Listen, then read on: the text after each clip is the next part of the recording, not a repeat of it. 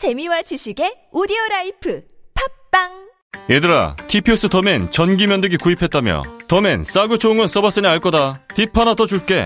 TPOS에는 무선 청소기가 있다. TPOS 디제로 D2. 이런 가성비 여태 없었던 물건이다. 차량 청소할 땐 무조건 디제로 D2 무선 청소기다. 또한 집안 구석구석 안 쓰이는 곳이 없다. 무선이라 한 손에 잡고 흡입력은 물론 가격도 착하지. TPOS 더맨으로 면도 하고 디제로 D2로 자동차랑 집안 깔끔하게 청소해봐. 자기 관리에는 TPOS만한 물건이 없다. 검색창에 TPOS 더맨 디제로 D2 꼭 검색해라. 친구야, 나 또 깨졌다. 스마트폰 액정 큰맘 먹고 바꾼 건데. 액정 필름 아무거나 붙이니까 보호를 못 받지. 트라움 가드 방탄 필름 몰라? 트라움 가드? 트라움 가드는 액정 깨질 염려 없고 터치감 지문인식이 최상급이야. 정말? 트라움 가드는 곡선까지 설계되어져 있어. 파손되면 두 배까지 보상해준대. 액정 파손되면 보상을? 트라움 가드 찐인데. 기적의 방탄 필름 트라움 가드 액정 파손 보상제 검색창에 트라움 가드 우주고양이 트라움샵을 찾아주세요. 어제 먹은 술이 아직도 안 깨네. 요즘 누가 숙취로 고생해 숙취 해소제가 얼마나 잘 나오는데 먹었거든. 그래도 이 모양이야. 자 요즘 핫하다는 모닝 혁명 모닝 혁명? 숙취 해소는 기본이고 건강에 좋다는 노니가 들어있어 다음날 아침도 문제 없어 국내 기술로 개발된 제품이라 믿을 수 있다고 이제부터 술자리에는 모닝 혁명 꼭 챙겨야겠네. 술자리가 있다면 두 알로 간편하게 물과 함께 꿀꺽 편안한 아침의 혁명. 모닝 혁명.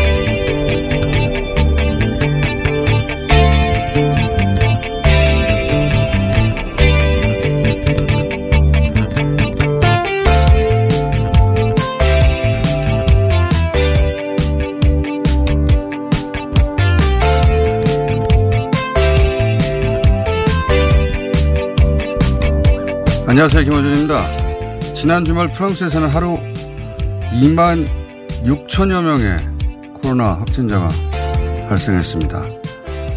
장 가스텍스 프랑스 총리는 봉쇄 조치를 배제하지 않고 있다고 어제 이야기했습니다. 영국 역시 10월 들어 연일 만 명 이상의 확진자가 발생하고 있고 지난주 만 8천여 명을 기록하고 영국 정부는 최고 단계 경계를 발령 예정이라고 합니다. 어제 만여 명을 기록한 스페인은 수도 마드리드에 이동 제한을 포함한 국가 비상사태를 선포했습니다. 하루 6천여 명으로 1차 유행 시기 때 확진자 숫자가 계속 다시 나오기 시작한 이탈리아 정부는 국가 비상사태를 내년 1월 말까지 연장했습니다.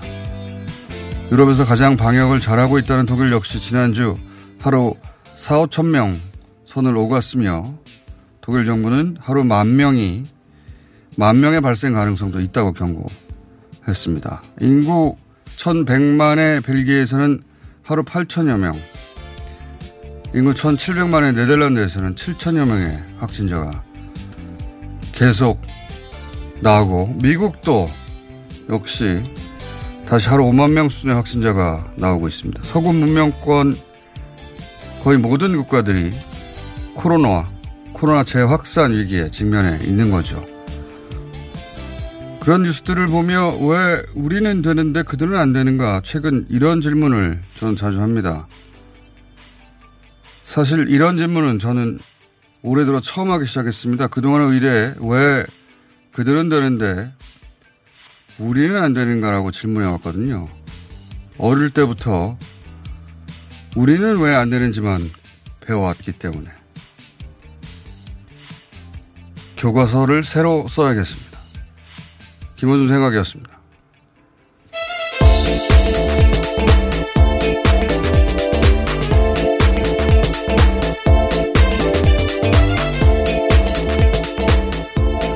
TBS의 비밀입니다. 예.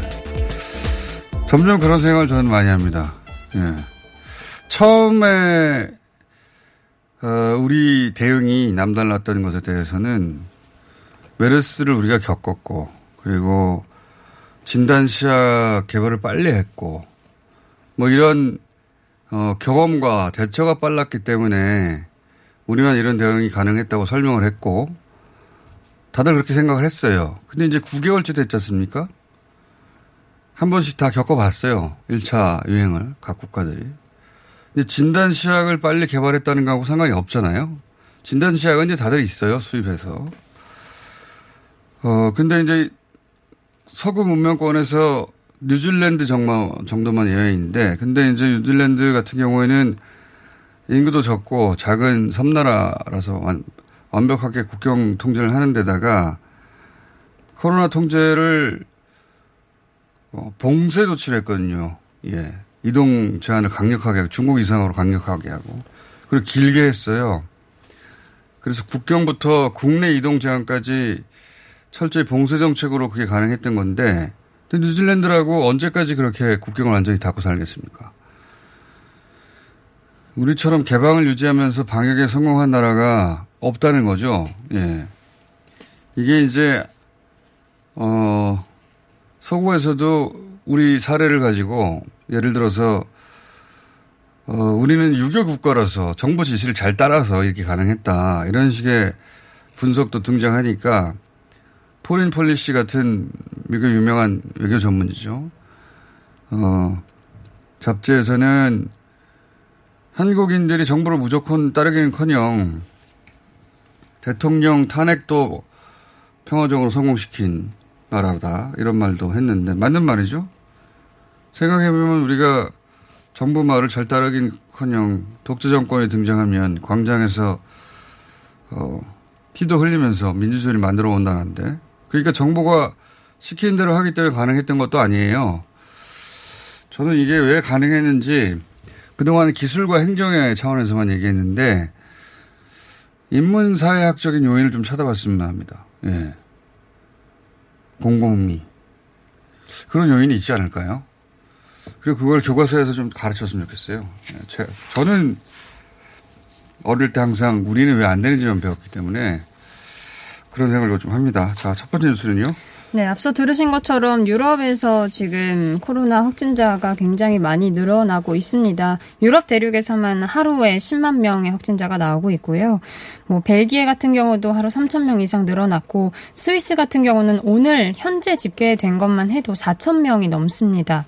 어, 이렇게 인구 천만이 안 되는데요. 네. 조금만 늘었는데. 예. 어, 확진자가 이렇게 되고 있고 뭐 영국에서는 뭐 일부 지금 음, 제한 조치들이 많이 내려지고 있는데 술 판매라든지 아니면 아예 다른 집에 방문하고 만나는 것들이 금지되고 있고 또 뭐 이탈리아에서는 결혼식이라든지 장례식 같은 곳에 어, 모일 수 있는 인원 10명에서 15명 정도로 제한이 되는 경우도 있습니다. 알겠습니다. 뭐 계속 들어왔던 뉴스인데 저는 이제 어 왜 그게 안 되는지와 왜 우리는 그게 되는지를 좀 어, 기술과 행정을 넘어서는 그동안 뭐 CCTV나 뭐 카드 추적이나 어, 또는 진단 시약을 빨리 개발하고 기타 등등 이런 이야기만 해왔거든요. 그걸 넘어서는 요인들이 있지 않을까. 사회적인 문화적인 요인이 있지 않을까 그 얘기를 좀 해봤으면 좋겠어요. 예. 네. 미국에서는 오늘 현재로 보면은 누적 확진자가 800만 명을 넘어섰고요. 그리고 일본은 270명의 어, 확진자가 어제 또 나왔습니다. 어, 우리나라 같은 경우는 어제 집계된 수는 69명이거든요. 어, 오늘 국내 국내만 그런 네, 거죠? 그렇습니다. 국내 발생으로만 음. 집계가 된 걸로 보면 그 정도 숫자가 나왔고 그리고 또 어제 드러난 사실 하나가 한글날 연휴에 그 경북 산주에서 어 인터컵이라는 기독교 선교단이 산속에서 1박 2일 동안 3천 명이 모여서 어 선교 행사를 가진 것이 밝혀졌습니다. 저희 굉장히 그 심각한 사안이라고 보는 것이 이때까지만 하더라도 50인 이상의 집회가 금지됐거든요. 그렇습니다. 50인이 아니라 광화문에서 10명도 못 모이게 했는데 50인이 아니라 3,000명이 모였다는 것이고 그 집, 그걸 1박 2일로 했다는 거잖아요. 만약에 집회 장소에서 설사 마스크를 썼다 하더라도 절대 마스크를 쓰겠습니까? 그리고 1인 1실을 줬겠어요? 어, 굉장히 우려되는 상황인데 이 선교단체에 대해서 제가 잘은 모르는데 한 교회나 한 교단에 소속된 것이 아니라고 해요. 그러니까 여러 교회 교단에서 왔다는 얘기가 되지 않습니까? 게다가 휴대폰을 끄고 모이라고 했다는 거거든요. 예.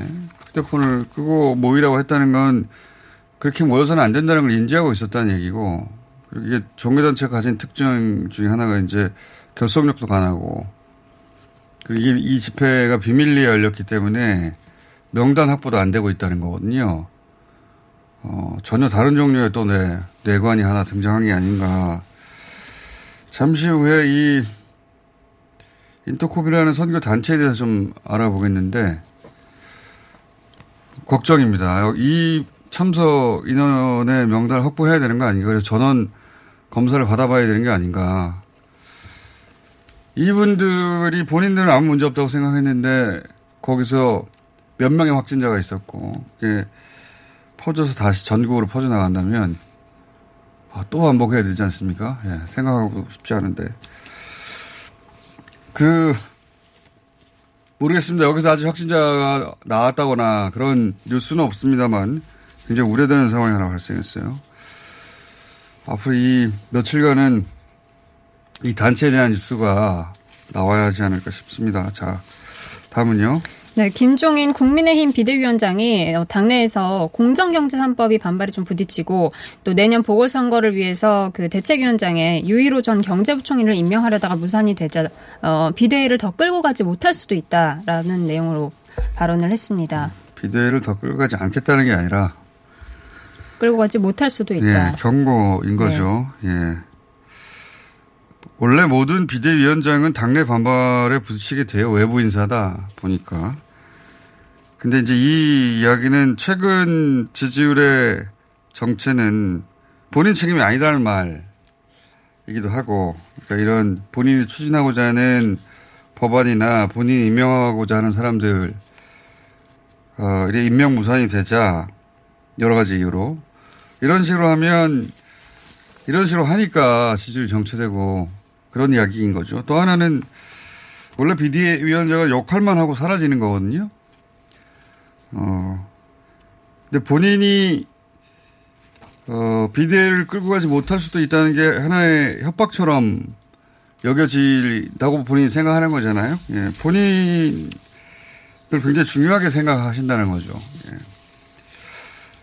보, 당의 운명을 본인이 지고 있다는 인식을 가지고 있는 것 같고, 그렇게 본인이 중요하다고 여긴다면 최근 여의도에서 김종인 위원장 본인이 직접 선수로 뛰는 가능성이 있지 않느냐 얘기하는데 어, 그런 가능성이 있을 수도 있겠다는 생각이 듭니다. 이런 워딩을 보면 물론 그렇게 말하지는 않았는데 정치는 정치의 언어가 있는 있는데 어느 날 김종인 위원장이 정말 선수로 뛸 수도 있겠다 그런 생각이 듭니다. 자, 다음은요. 네, 미국 대선이 3주 정도 남았는데요. 도널드 트럼프 대통령이 주요 경합주에서 바이든 후보에게 좀 밀리고 있다라는 여론조사가 나왔습니다. 여론조사는 몇 달째 나오고 있잖아요. 몇 달째 나오고 있는데 격차가 좀 커졌다는 거고 트럼프 대통령은 정치는 언제나 위기가 동시에 기회이기도 한데 그런 단어가 적용돼 정치보다 더 잘 적용되는 것이 없는데 사실은 확진된 게 위기지만 동시에 기회였는데 못 살렸어요. 예. 이제 3주밖에 안 남았는데 어, 어떤 전략이 있는지 모르겠습니다만 현재 여론상으로는 패배 가능성이 굉장히 높은 상황. 다만 어, 트럼프 대통령이 선거 당일날 만약에 우편 어, 개표 이전에 그 당일날 발표되는 결과들 미국은 이제 기계로 투표를 하는 주가 많기 때문에 그 바로 발표가 되거든요. 개표 그러니까 투표 동시에 집계가 되는 거예요. 그 발표될 때 만약에 본인이 우세한 주가 꽤 많아서 이런 경합주가 승리 선언을 하게 된다면 과연 내려갈 것인가. 예. 그 시나리오가 미국 언론에서 계속 나오고 있죠. 미국 1월 20일인가요? 예. 백악관을 비워줘야 되는데 비워주지 않을지도 모르는. 그러니까 여론조사가 중요한 게 아니라는 거죠. 예. 여론조사야 뭐 이렇게 발표된 지 몇 달째 됐잖아요. 그 격차가 좀 더 커졌을 뿐이지. 여론으로 선거가 원래 결론 나지도 않지만 어, 이번 대선은 투표로 결론 날 것인가 선거만으로 그게 의문입니다. 자 다음은요. 네, 독일 베를린에서 평화의 소녀상에 대해서 철거 명령이 내려졌는데 이를 지키기 위해서 시민단체가 그 독일 당국의 어, 철거 명령을 막아달라는 가처분 신청을 냅니다. 또 온라인에서는 철거 반대를 위한 서명도 현재 진행이 되고 있습니다. 베를린 이 밑에 구청, 베를린 시가 아니고 구청에서 네. 했다고 하는데 구청에서는 동상의 문제가 아니라 비문을 허락받지 않았다는 거거든요. 그래서 저는 이게 자연스러운 결정이 아니라고 보는 게 비문이 문제면 비문 철거. 네. 비문을 철거하라고 되, 하면 되는데 동상을 철거하라는 이유는 어 밑에 구청 스스로 판단하는 것이 아니라 어, 계속 여기서 얘기해 왔지만 일본 정부의 압력이 있었던 것으로 보여지고 그래서 이제 가처분 신청을 한 만큼 이 결과에 따라 또 싸움의 양상이 달라지고 길어지겠죠. 예, 계속 알려드리겠습니다. 자 다음은요. 네, 최근 그 온라인에서 한미 친선 비영리 단체인 코리아 소사이티의 그 시상식이 있었는데 여기에서 이제 BTS가 수상을 해서 소감을 하는 와중에 중국에서 좀 이 내용을 두고 논란이 일어나고 있습니다. 어, 한국 전쟁 70주년을 언급을 했는데 여기에 뭐 한미가 겪은 고난의 역사를 기억해야 한다는 내용이 들어갔는데 뭐 중국 군인들의 희생이 무시됐다라는 면서 중국에서 지금 어 얘기가 지금 커지고 있고 또 이에 반응을 가지고 삼성 힐과 그또 휠라 그러니까 BTS를 어, 광고로 하고 있는데 이 내용들을 가지고 BTS가 등장한 광고가 지금 내려졌습니다. 삼성과 휠라가 BTS를 광고하는 게 아니라 BTS. 삼성과 휠라의 제품에 BTS가 등장하는데 네. 예. 그러니까 이제 불매 운동을 사전에 차단하겠다는 거겠죠. 근데 내용이 보니까 어, 한미 친선 재단에서 상을 받았는데 그래서 이제 70주년 한국 정전 70주년에 대해서 양국의 희생을 기억하자 이런 멘트인데 왜 거기 중국이 없냐 이거죠. 네. 예. 굉장히 뜬금없는 어, 중국 네티즌들이 굉장히 뜬금없이 이제 반발하는 건데 아마 이 소식을 중국의 매체가 전하면서 뭔가 이제 문장이 들어져 있겠죠. 예. 한국 전쟁 전체를 이야기하는데 왜 중국을 언급하지 않느냐. 중국이 없었단 말이냐. 뭐 이런 분노인 같은데 굉장히 뜬금없고 핀트가 안 맞는 분노이긴 한데 원래 이제 온라인상에서 이렇게 발끈하는 거는 우리도 잘 하죠. 맥락을 충분히 이해하지 못하고 중국도 그런 셈인데 이게 과거에 그 중국에서의 어, 뭐랄까요 중국 네티즌들이 뭐라고 하는 한국 관련해서 반발하고 뭐라고 하는 사안과 차이가 있는 점은 뭐냐면 어, 가장 최근에 한한령이 있었지 않습니까? 사드 때문에. 5년 전인데 그런 식의 대규모 불매운동이나 불매운동이나 이 반환 감정은 중국의 중앙정부가 뒤에서 조장하거나 주도한 것으로 어, 만들어진 거거든요.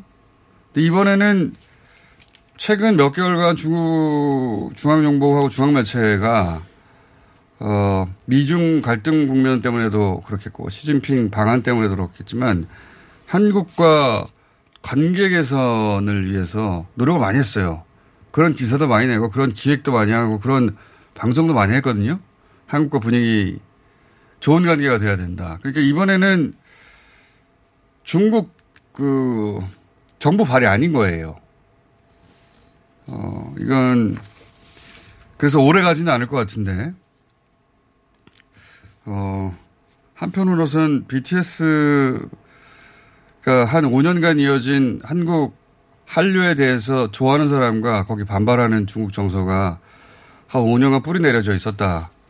BTS의 발언을 뒤틀어서 공격하는 거라고 보여지고, 어, 지난 한한령이나 혹은 지난 한류에 대한 공격하고는 좀 다른 성질일 것인 것 같습니다. 이건 제가 알기로는 그런데 예, 관련 전문가하고 얘기를 좀 자세히 들어봐야 되겠네요. 예. 네, BTS... 이게 워낙 BTS가 인기가 높다 보니까 중국이 이렇게 반발하고 뉴욕타임즈가 또 관련 기사를 썼더라고요. 맞습니다. 예. 그리고 이게 폭발성이 있다고 생각해서 바로 그 삼성 같은 곳에서 BTS 광고를 혹여 불매운동에 타깃될까봐 빼버리는 일도 벌어졌고 BTS가 화제기는 화제입니다. 예. 네. 빌보드 핫 100에서 또 1위를 하지 않았나요? 2위를 차지했고요. Dynamite가 네, Dynamite가 2위고. 2위고 리믹스로 참여했던 Savage Love가 이제 1위로 됐습니다.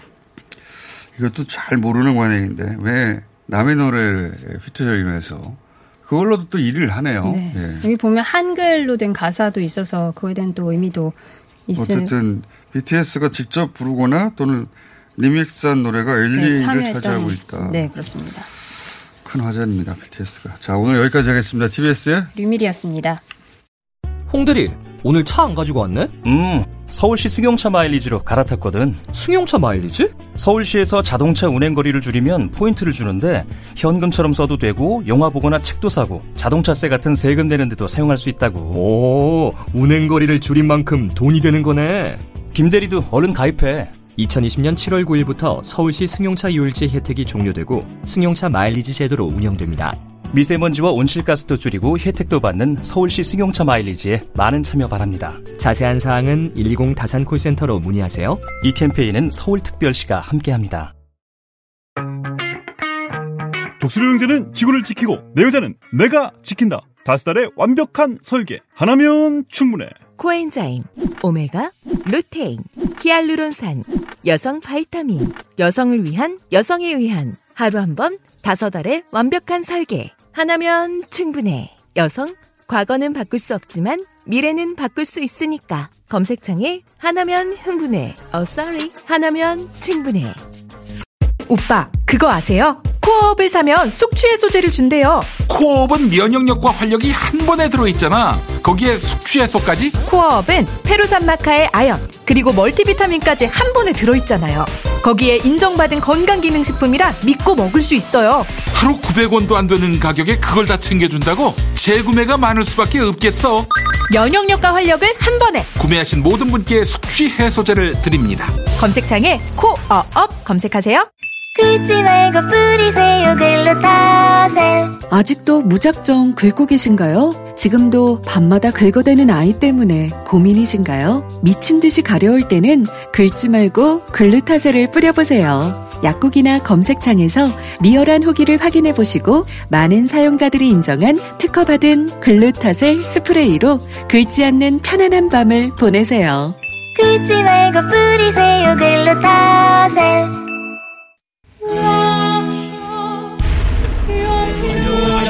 지원이 먼저 선행돼야지 이런 문제가 풀수 있다라는 거는 아, 전혀동에 그걸 외면하세요. 네. 저는 이게 싸우는 자리가 아니고 이 문제에 관해서 무슨 여야가 있고 있습니까? 위원장님 싸우는 자리입니다. 생각해야 될 거 아닙니까? 어, 저는 뭐 동의하지 않습니다. 예. 다음 주제 못 하는 건가요, 그러면? 끝났어요. 아, 끝났나요? 아, 아, 오늘 방송이 다 네, 끝나버렸다고요? 끝났어요. 준비를 많이 했는데. 준비 많이 하셨지만 끝났어요. 자, 다음 주제. 오늘도 평화로운 김어준의 뉴스공장.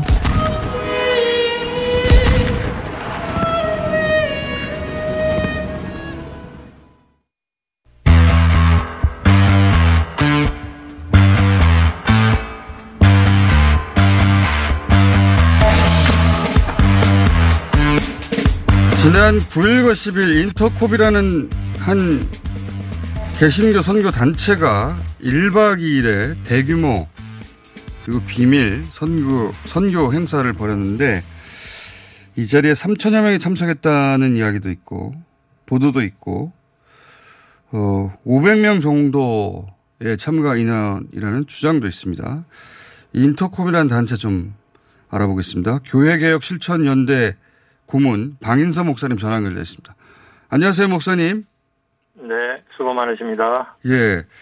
일반인들에겐 좀 생소한데요. 인터콥이라는 선교 단체가 어떤 선교 단체인지 좀 소개해 주십시오. 네, 그 한국 교회는 그 모범적으로 어, 외국으로부터 이제 선교를 받아서 어, 이렇게 성장을 했는데 얼마 되지 않아서 이제 또 다시 에, 선교하는 이런 모범을 보였습니다. 그런 가운데서 이제 선교 단체가 계속 생겨나는데 인터콥이라고 하는 단체는 1983년도에 이제 세워졌고요. 어, 1990년 이제 그 초기에 활발하게 주로 이슬람 지역에서 어, 선교를 하는 아, 이런 에, 단체입니다. 이 단체의 이제 그 본부장 대표가 최바울 선교사인데 이 부부가 터키의 선교사로 어, 사역했었던 그 전력이 있어서 어, 이슬람 지역, 중동 지역에 집중하는 아, 이러한 그 선교 단체고 이제 대학생 선교회로부터 출발을 해서 지금은 아주 그 많이 확장이 되어서 에, 그런 어떤 작년에 이르기까지 어린이로부터 작년에 이르기까지 많은 아, 대상을 아, 이제 선교 사역과 훈련과 선교 교육을 시키는 이런 단체죠. 예. 그러니까 특정 교회 소속이 아니라 선교를 목적으로 전문적으로 하는 단체라는 말씀이시네요. 예, 이제 선, 그, 그 선교라고 하는 것은 전문 영역이기 때문에 어, 교회는 후원과 지원하는 하고. 일을 하고요.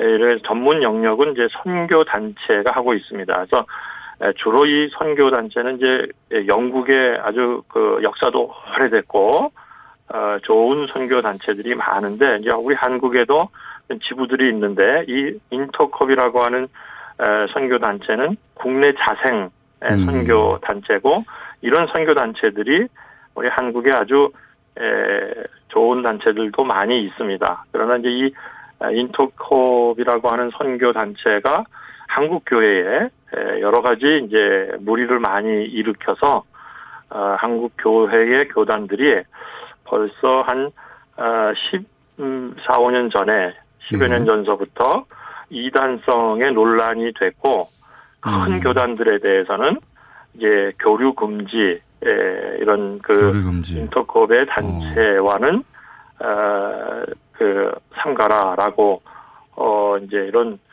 어, 결정들이 많이 내렸고 에, 작년까지만 해도 또 올 초까지만 해도 에, 큰 교단에서는 어, 그 이단성으로서 그 총회에 보고도 되고 하는 아, 이러한 그렇군요. 단체죠. 네. 그 무리도 많이 일으켰다고 말씀하셨는데 이단성 관련해서는 뭐 교계에서 판단할 일인데 무리를 일으켰다는 대목은 어떤 대목입니까? 어떤 무리를 네, 그러니까? 선교 예. 방법에서 예. 굉장히 이제 공격적 선교를 합니다. 공격적? 그래서 예. 에, 그 이슬람 어, 지역에 에, 그 이슬람이 국교로 되어 있는 그런 나라들에게 가서 아. 어, 이제 그 어, 종교의 충돌을 아주 그 에, 공격적으로 하기 때문에 그 아. 충돌 해서 에, 우리 외교부에서도 어 그 이제 한창 에, 중동으로 가서 에, 뭐 어, 아프가니스탄 축제를 벌인다거나 아. 에, 또 이스라엘에 가서 Back to 예루살렘이라고 하는 행사를 뭐 어, 몇천 명씩 가가 어, 가서 이렇게 그 이제 축제를 벌이고 행사를 행진을 하고 에, 뭐 행사를 하는 데 대해서 어, 상당히 이제 그 외교부에서도 긴장감을 갖고 만류한 적도 있고 못하게 한 적도 있고 에, 그렇습니다. 그래서 이 에, 선교 단체가 가지고 있는 이제 굉장히 그 문제점은 예, 기독교라고 하는 에, 그 어, 밖에 있는 에, 기독교 외의 이제 종교들 또 예. 기독교 교회 외에 있는 에, 세상은 어, 이제 마귀의 세상이다, 사탄의 세상이다. 하서 이원론적인 아, 이러한 사고를 갖고 있어서 아, 상당히 이제 공격적이고 우월주의에 사로잡혀 있고 승리주의, 패권주의 뭐 이런 식으로 어, 되어서 참 한국 교회가 좋은 선교 단체도 많고 선교에 모범이 되는 일도 많은데 아, 이 인터컵 같은 단체는 에, 정말 좀, 에, 좀, 그, 심각하다고 볼 수 있죠. 네. 알겠습니다. 그, 그런 이제 공격적인 선교 방식으로 뭐 이슬람 지역에 가서 그 지역 정서나 종교와 부딪히고 하는 일들이 과거에 있었나 본데 그런데 네. 이번에 이제 그 보도된 내용을 보면 빌 게이츠 같은 세계 갑부 8명이 코로나를 일부러 퍼뜨려서 어, 불필요한 사람들을 제거하려고 하는 것이다. 이거는 네네. 거의 뭐 프리메이슨류의 음모론이거든요. 이게 선교단체에서 그렇죠. 이런 설교를 한다는 게 잘 이해가 안 가는데 왜 이런 내용을 네. 설교하는 거죠? 아, 이제 그 선교의 열정을 이제 보이다 보니까 예. 그런 많은 아마 인적 그리고 물적 그런 자원이 필요할 것이고 거기에 이제 신학적 그 신앙적 뒷받침은 이제 부의 이동이라는 그런 예언을 아, 이런 이단 단체들이나 또는 이 인터컵에서도 어, 하고 있습니다. 부의 이동이요? 부의 이동이란 건 뭐냐면 예. 에, 그 신실한 그리스도인 크리스찬들 그 비즈니스맨들 기업을 하는 이런 사람들에게 그 하나님이 놀랍게 에, 그 축복하신다. 아, 더 부자가 될 것이다.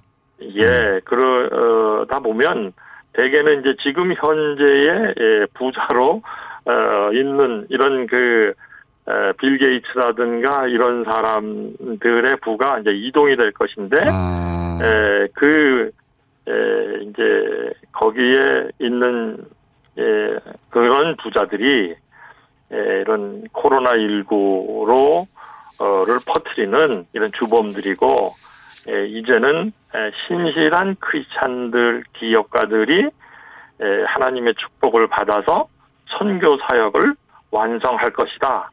뭐 이런 개념이 있기 때문에 아마도 이제 에, 그런 뭐그 터무니없는 비상식적인 아, 이러한 아, 그 가짜 뉴스 같은 것들을 에, 해도 그들은 이제 그런 어떤 그 양심에 에, 또는 그 자신들의 그 상식에 반하지 않는다 이런 생각을 알겠습니다. 하고 어, 퍼뜨리는 것 같습니다. 설명을 들어도 잘 이해는 안 가긴 합니다만 하여간 그런 어 내부 논리가 있고 그래서 어 이 부가 그러니까 부자들은 가난해지고 지금 어 하나님을 믿는 사람들은 부자가 될 텐데 지금 부자인 사람은 그러니까 이제 나쁜 거죠. 그래서 빌 게이츠 같은 갑부들이 나쁜 짓을 하고 있다 이런 취지인가 봅니다. 대충 그렇게 이해를 하고 일단 그건 넘어가고요. 여간 이런 내용이 지금 설교가 됐다고 보도가 됐길래 여쭤본 건데 한 가지만 더 여쭤보겠습니다. 그 이번 상주 행사에 대해서는 3천 명이라는 보도도 있고 어 500명 정도라고 본인들은 주장하는가 봅니다. 정확한 인원 파악은 안 되고 있는데 그런데 이런 행사들이 이번 한 번이 아니라 그 이전에도 있었고 그런가요? 그 이제 인터컵이라고 하는 이런 단체는 어, 여튼 그들이 모여서 선교 훈련이라든가 아, 또 이런 선교 교육을 하지 않을 수 없는 아, 이런 그 조급함 또 이런 것들이 있습니다. 그래서 어, 그 사실은 비밀리에 예. 에, 또 그, 조용히 에, 보안을 지켜가면서 아마 이런 훈련을 에, 교육을 계속 했었을 것으로 보고 또 그렇게 하고 있는 것으로 알고 어, 있습니다.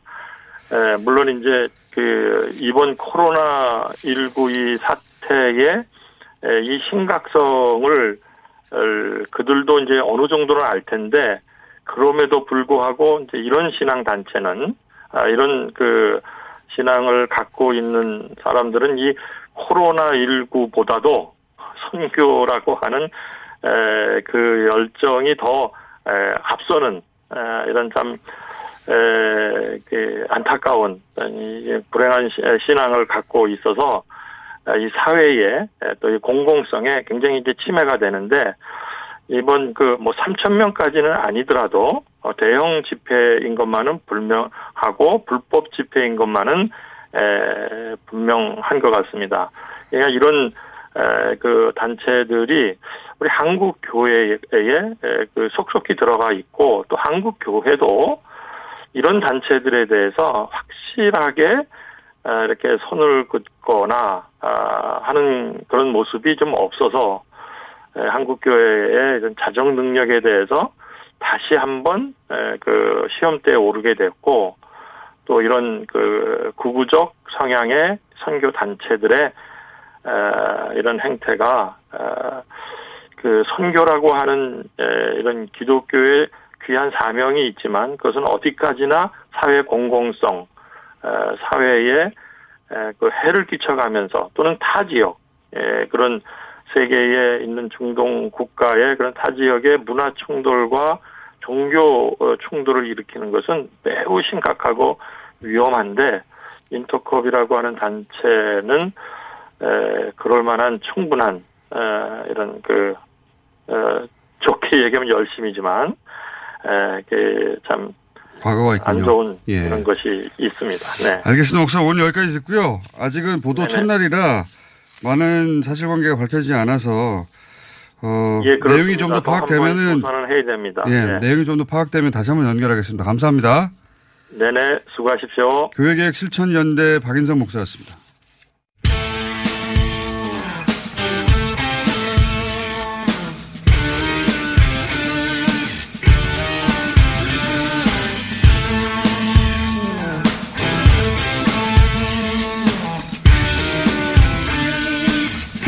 어제에 이어서 또 오셨습니다. 리얼미터 이택수 대표, 윈지코리아 박시영 대표, 오피니언 라이브의 윤희웅 센터장 나오셨습니다. 안녕하십니까? 네, 안녕하십니까? 어, 여론 동향을 한번 짚어볼 타이밍이 와가지고 어제부터 짚어보고 있는데 시간이 짧아가지고 어제도 나오고 오늘도 나오고 오늘 시간으로 와서 내일 또 나올 수도 있겠어요. 어제는 어, 어제 다루지 않은 얘기를 해봐야, 해봐야 되겠습니다. 이제 어, 서울시장, 부산시장 보궐선거가 있지 않습니까? 예, 내년 4월에 있는데 대선 전의 보궐선거가 굉장히 덩치가 커졌어요. 예. 서울시장 보궐선거도 함께 들어가는 바람에 어, 가장 큰 도시 두가 두 도시의 지자체장을 다시 뽑아야 되는데 서울시장 관련해서는 여야 모두 아직 후보가 윤곽이 안 드러나고 있죠. 그렇습니다. 네. 일단 뭐 아직은 이제 6개월이 남았기 때문에 네. 6개월이면 별로 안 남았는데요, 사실. 그렇죠. 근데 이제 큰 선거 치고는. 근데 이제 어쨌든 이제 그 국민의힘 쪽에서는 어, 경선 대책위원회를 띄웠죠 어제 띄웠기 때문에 이제 본격화하겠다는 건데 다만 이제 그 경선 대책위원회를 띄웠던 것은 경선 룰을 좀 정하자는 측면이고요. 어쨌든 11월부터는 이제 국감이 끝나면 11월부터는 윤곽들이 조금씩 나올 것 같은데 민주당에서는 그럼 누가 거론되고 있습니까? 후보 군으로. 민주당은 출마- 그런 얘기 자체를 꺼내는 것이 약간 금기시 돼 있죠. 지금은? 왜냐하면 아직은? 어, 출마를 할 거냐 말 거냐, 후보를 낼 거냐 말 거냐를 아직 결정하지 않았기 때문에 전당원 투표로 결정하자는 얘기도 있긴 하던데. 그렇게 하거나 아니면 지도부가 결단할 수도 있는 문제가 아닌가 네, 싶습니다. 정치적 결정이니까. 네. 되게 뭐 이제 선거에서 경선룰을 정하는데 큰 선거라든가 이제 대선 같은 경우에 이- 이런 패턴을 보여요. 당세가 굉장히 약화되었다.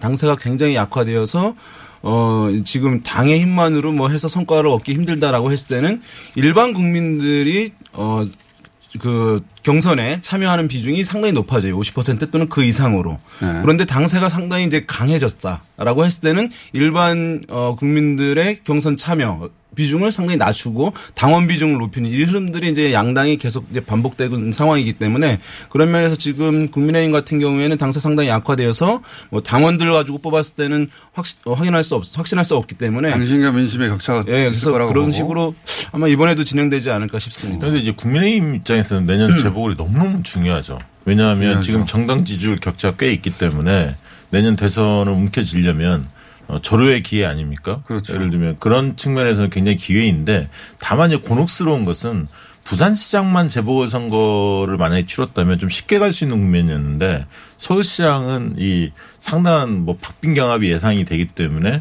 만약에 부산성 시장을 이기고 서울시장에서 국민의힘이 진다면 1승 1패가 된다면 어 오히려 이겼다고 할 수가 없으니까. 어, 이겼다고 할 수가 없죠. 더 오히려 더 어, 그래서. 부산시장보다는 여야의 관심은 뭐 미디어의 관심도 그렇고 다 서울시장에 가 있는 것 같아요. 예. 서울시장 미, 그 여당의 후보군으로는 여러 명이 거론되지 않습니까? 박영선 전 장관, 아, 전 장관이 아니죠. 저. 박영선 장관, 추미애 장관 계속 거론되고. 두 분이 거론되고요. 그 다음에 이제 우상호 의원. 우상호 의원. 예. 그리고 일각에서 또 임종석 전 비서실장 이름도 거론됩니다. 아, 그래요? 예. 왜냐하면 이 서울시장이라는 자리가 거의 대선 후보급들이 주로 나오는 중량감이 있는 분들이 좀 나오지 않습니까? 그래 왔죠. 예, number two 대통령 다음으로 number two다 이런 얘기가 있기 때문에 장관급 자리이기 때문에 우상호 의원 또 출마가 확정적인가요? 본인은 좀 생각이 있으신 것으로 여의도권에는 알려져 있는데 확인해 보시죠. 여기 나오시지 않습니까? 이게 이제 이게 뭐 아까 박 대표님 말씀하신 대로 어, 이 선거 치르기에 대한 뭐 어쨌든 귀책 사유, 뭐 원인이 어쨌든 여권 쪽에 있는 상황인데 그것이 젠더 이슈였잖아요. 네. 그래서 남성 후보들 같은 경우는 내가 내년 선거에 출마하겠다. 그래서 준비한다라고 적극적으로 본인이 얘기할 수 없는 상황이에요. 우상호 의원을 밝히고 있다는 얘기 상대적으로. 아닙니까? 지금? 그래서 여의도 내에서는 흐름상은 어쨌든 이제 여성 후보 그 이슈 때문에 여성 후보들이 뭐 추미애 장관이라든가 박영선 장관 여성 후보들이 일단은 더 이제 거론이 주요하게 되고 있는 상황이긴 하죠. 근데 그 문제는 저는 개인적으로 그렇게 봅니다. 여성 여성 후보가 더 유리하냐. 어, 약간 그런 요소는 있죠. 그게 큰 이슈, 저기 어떤 요인은 아니다. 어, 후보가 가진 어떤 경쟁력이 더큰 측면이고 뭐 여성이면 좀 더 더 유리할 수는 있겠지만 그 문제가 않아요. 박영선 아직 뭐 아무도 출마 선언 안 했으니까 그냥 네, 잠재. 후보군으로 박영선, 추미애, 우상호 이런 분들의 이름이 거론되고 야당은 어떻습니까? 야당에서는 윤희숙 예. 의원, 조은희 서초구청장, 예. 나경원 전 의원, 뭐 이해운 전 의원. 다 여성이네 여기도. 네. 예. 그리고 이제 에, 남성은 지상욱 여의도 연구원장. 어. 그다음에 그리고 김선동. 예, 그다음에 경선 준비위원회에 이제 위원으로 참여하게 된 김선동 의원. 사무총장이죠, 지금. 예, 현 사무총장인데 등등이 거론되고 있는데 많은 어, 전문가들은 어, 준결승도 여성이 강세를 띨 것이고 양당 모두 그다음에 결선도 어, 여성이 우세할 가능성이 높다. 왜냐하면 윤수 의원은 초선인들이 거론이 근데 되고. 저는 예. 그 전략을 잘 볼 필요 있는데 김종인 서초구청장은 구청장인데도 거론이 네, 조은희 구청장이 네. 이제 그 지난번에 유일하게 이제 당선된. 네, 청년 기본소득을 네. 또 공약 뭐 요즘에 실시를 했죠. 이미 시행을 했고. 어 그래서 이제 강남권에서 상당히 인지도가 좀 형성하고 있고요. 윤희숙 의원이나 조은희 구청장은 따지고 보면 정치 신인 그렇습니다. 신인까지는 아니어도 어쨌든 덜 알려진 인물들인데. 근데 지금 103석이거든 국민의힘의 의석수가. 네. 근데 이제 100석이 중요하지 않습니까? 개헌 저지선이기 때문에 가급적인 원외 인사를 내보낼 것 같고요. 그런데 이제 원외 인사가. 인사들이 그럼 이해훈 나경원 이런 분인데요. 뭐 그런 분도 있지만 예를 들면 아까 이제 조은희 구청장이라든가 김용태 음. 전 의원, 김성동 전 의원, 지상욱 전 의원 이런 분들이 계시거든요. 근데 이제 어 서울 전반적으로 보면 그 존재감이 그렇게 강하지는 않으시니까 미스터 트롯 경연 방식으로 해서 권역별로 트로스로 한다는 건 어떻게 한다는 거죠? 그러니까 겨- 지역별로 이제 뭐 이렇게 토너먼트 형태로 이렇게 계속 이제 뭐 뭐랄까 8강, 4강 이런 식으로 해서 좀 만들겠다는 부모를 어, 만들겠다는 슈퍼스타 거죠. K나 다 같은 방식인데 네. 민심을 네. 더 많이 반영시키겠다는 거죠. 당신보다는. 그래서 지역을 돌면서 계속 몇 명씩 떨어뜨려 나가는 방식. 그거는 세부적으로는 다양한 방식이 있을 수 있는데 저는 뭐 그 과정에서 어쨌든 인지도가 좀 낮지만 스토리가 있는 분들을 끌어올리겠다. 체급을 네. 끌어올리겠다. 이런 어떤 어, 전략이 아닌가 싶고요. 뭐 본질은 이제 예선 결선 때문에 기존의 뭐 경선과 본질적으로 차이가 나는 것은 아니라고 보이고 그 네. 미스터 트롯 방식이라고 하는 것이 이제 예선 치르고 결선 치르고 그것을 두 단계로 하냐 삼 단계로 하냐 뭐 이 차이라고 보이긴 아, 하는데요. 여러 단계를 거칠 수 네. 있다. 네. 지금은 이제 그 본선에 올라가는 사람 한 번 뽑고 한 명씩 떨어뜨릴 수가 있지 않습니까? 트롯 같은 경우는. 그럼 이제 지역마다 한 명씩 떨어뜨릴 수도 있다. 집중되는 거니까 그래서 지금 어쨌든 말씀하신 대로 외부 원외 인사를 이제 뭐 하겠다. 재밌겠는데요? 아, 라고 얘기를 하고 있는데 제가 네. 봤을 때는 서울시장 선거 위상이 워낙 높고 제가 봤을 때 뭐 거의 뭐 대통령 선거 버금가는 네. 것이잖아요. 그 다음 그다음에 정도. 시기가 얼마 남지 않았어요. 서울시장 선거 같은 경우에는 오히려 이제 1년 반 전부터 사실 후보들이 준비를 하는 것이거든요. 그래서 1년 되면 이제 본격적으로 가는 것인데 6개월 지금 전이면 6개월도 안 됐는데 후보가 정해지지 않은 상황이니까 그렇죠. 그러면 신인이 아무리 참신성으로 승부하기에는 지금 야당의 입장에서는 지지를 충분하게 중도층까지 확보하기가 쉽지는 않은 상황이기 때문에 결국에는 어, 중량감 있는 인사를 으 로 갈, 방, 갈 가능성이 저는 이제 높다고 보고 그. 대목에서 어, 김종인 비대위원장하고 다른 대선 잠룡들하고 시각차가 있습니다. 왜냐하면 어떻게 김종인 있습니까? 비대위원장은 가급적이면 자기 사람, 자기가 총애하는 인물, 별로 많이, 많이 안 알려져 있지만 아. 그 잠재를 끌어올려서 자기 힘으로 서울시장을 당선시키면 음. 본인의 대선 가도가 탄탄대로로 열린다. 그러니까 본인이 발탁해서 본인이 당선시키는 사람을 선호하고 네. 그렇게 선호할 것 아, 같고요. 그런 시나리오를 선호할 예. 그리고 이제 잠룡 다른 잠룡로 대선 잠룡의 경우에는 이겼을 경우 국민의힘이 서울시장을 이겼을 경우 어? 대, 김종인 비대위원장만의 어떤 어, 꽃가마를 태우는 거 아니냐 음. 대선 가도가 열리는 거 아니냐라는 어떤 일각의 우, 우려가 있죠. 그래서 그러, 그런데 잠룡도는 오히려 본인이 경쟁자가 될 사람을 대선이 아니라 서울시장 쪽으로 보내고 싶어 하겠네요. 네, 그렇습니다. 그러니까 네. 이겨도 고민, 저도 고민 이게 지금 잠룡들의 상황이죠. 왜냐하면 지면 또 대선이 굉장히 불리해지기 때문에 국민의힘 입장에서는. 근데 저는 정치는 이제 생물이기 때문에 서울시장 후보로 예를 들어 나경원 전 의원이라든지 오세훈 전 의원이 전 시장이 당선이 되면 오세훈 전 시장이요? 예. 그분도 지금 거론되고 있습니까? 아니 그분도 뭐 근데 이제 잠재적 일각에서 후보 후보군 중에 하나죠. 여론조사가 진행된 비공개된 여론조사를 제가 본 적이 있는데 경쟁력이 여전히 있습니다. 근데 만약에 이분들이 설마 서울시장 다시 나올까요? 근데 이분들이 당선이 되잖아요. 그럼 네. 이제 잠룡이 되는 겁니다. 대권 잠룡이 되는 것이고 1년 후에 치러지지만 대선 후보급으로 바로 또 아닙니다. 서울시장 되면 대선 못. 나오죠. 그건 못할 것 같아요. 아니 근데 정치는 생물이기 때문에 그렇게 될 수가 있습니다. 왜냐하면 대안이 없으면 그렇게 또 소환이 될 수가 있거든요. 그렇기 때문에 김종인 위원장과 다른 잠룡들의 입장이 또 같을 수도 있어요. 그 그렇죠. 얘기는 뭐냐면 어, 미스터 트롯 방식으로 신인들을 어, 선발시키겠다는 얘기죠. 대선 주자급까지는 안. 왜냐하면 조원희 구청장이나 윤희숙 의원이 만약에 서울시장이 되면 네. 바로 대선에 나가기는 좀 어렵거든요. 그런 차원에서는 대선으로 갈 만한 사람으로 아예 차단시키자는 게 이제 뭐 후보를 정해서 다른 김종인 그러니까 그렇게 김종인 거죠. 위원 비대위원장이 먼저 시도를 할 것 같아요. 신인들 중심 원외 인사들 중심을 먼저 해보고 이게 큰 반향이 없거나 뭐 이러면 아까 이제 잠룡들하고 타협을 해서 중량감 있는 경선을 인사를 한번 했는데 아니 그러니까 좀 시- 그런 방식을 결정하면서 여론의 추이나 막 이런 것들을 좀 계속 고민하면서 아마 막판에 중량감 있는 인사를 그런 경연 방식에 나가게끔 유도할 수도 있는 거죠. 안철수 대표도 뭐 거론되고 있고 1분밖에 안 남았는데 네. 내일 또 나오셔야 될 것 같습니다. 왜냐하면 이제 대통령 지지율 성격도 분석해야 되는데 당분간 시간 빼주세요. 자 무슨 얘기 하다 말았죠? 예. 마무리 뭐 어쨌든 야당에서는 이제 네. 재보궐 선거기 때문에 기대감을 갖고 있는 거 있어요. 투표율이 낮으니까 재보궐 선거는 아, 통상적으로 그랬죠. 예, 그래서 이제 야당에서는 좀 가능성이 있지 않겠냐 생각하는 부분이 있어서 투표율 여부도 선거 결과에 투표율 낮으면. 보수야당이 보수당이 대체로 유리했으니까. 예. 뭐 뉴스 공장에서 다 소화가 안 되면 유튜브를 보시면 됩니다. 박시영 대표님은 여기서 충분히 말씀 안 하시는 것 같아요. 네, 박시영 때문에. 그러시는 지금쯤 한번 짚어볼 때가 돼서 예, 그 대선 후보들 그리고 어, 보궐선거 그리고 대통령 지지율의 특징 어, 전체적인 여론 추이와 이 지형을 좀 짚어보려고 저희가 모셨는데 시간이 계속 짧으네요. 4부로 3부로 이어가고 싶은데 다른 코너가 있어요. 예. 내일 또 짧게 나오세요. 그럼 바- 바쁘시겠지만 자 오늘은 서울시장 보궐선거에 대해서 짚어봤고 내일은 보- 부산시장 보궐과 그리고 어, 대통령 지의 특징에 대해서 잠깐 짚어보겠습니다. 이택수 박시영 윤희용 세 분이었습니다. 감사합니다. 네, 감사합니다.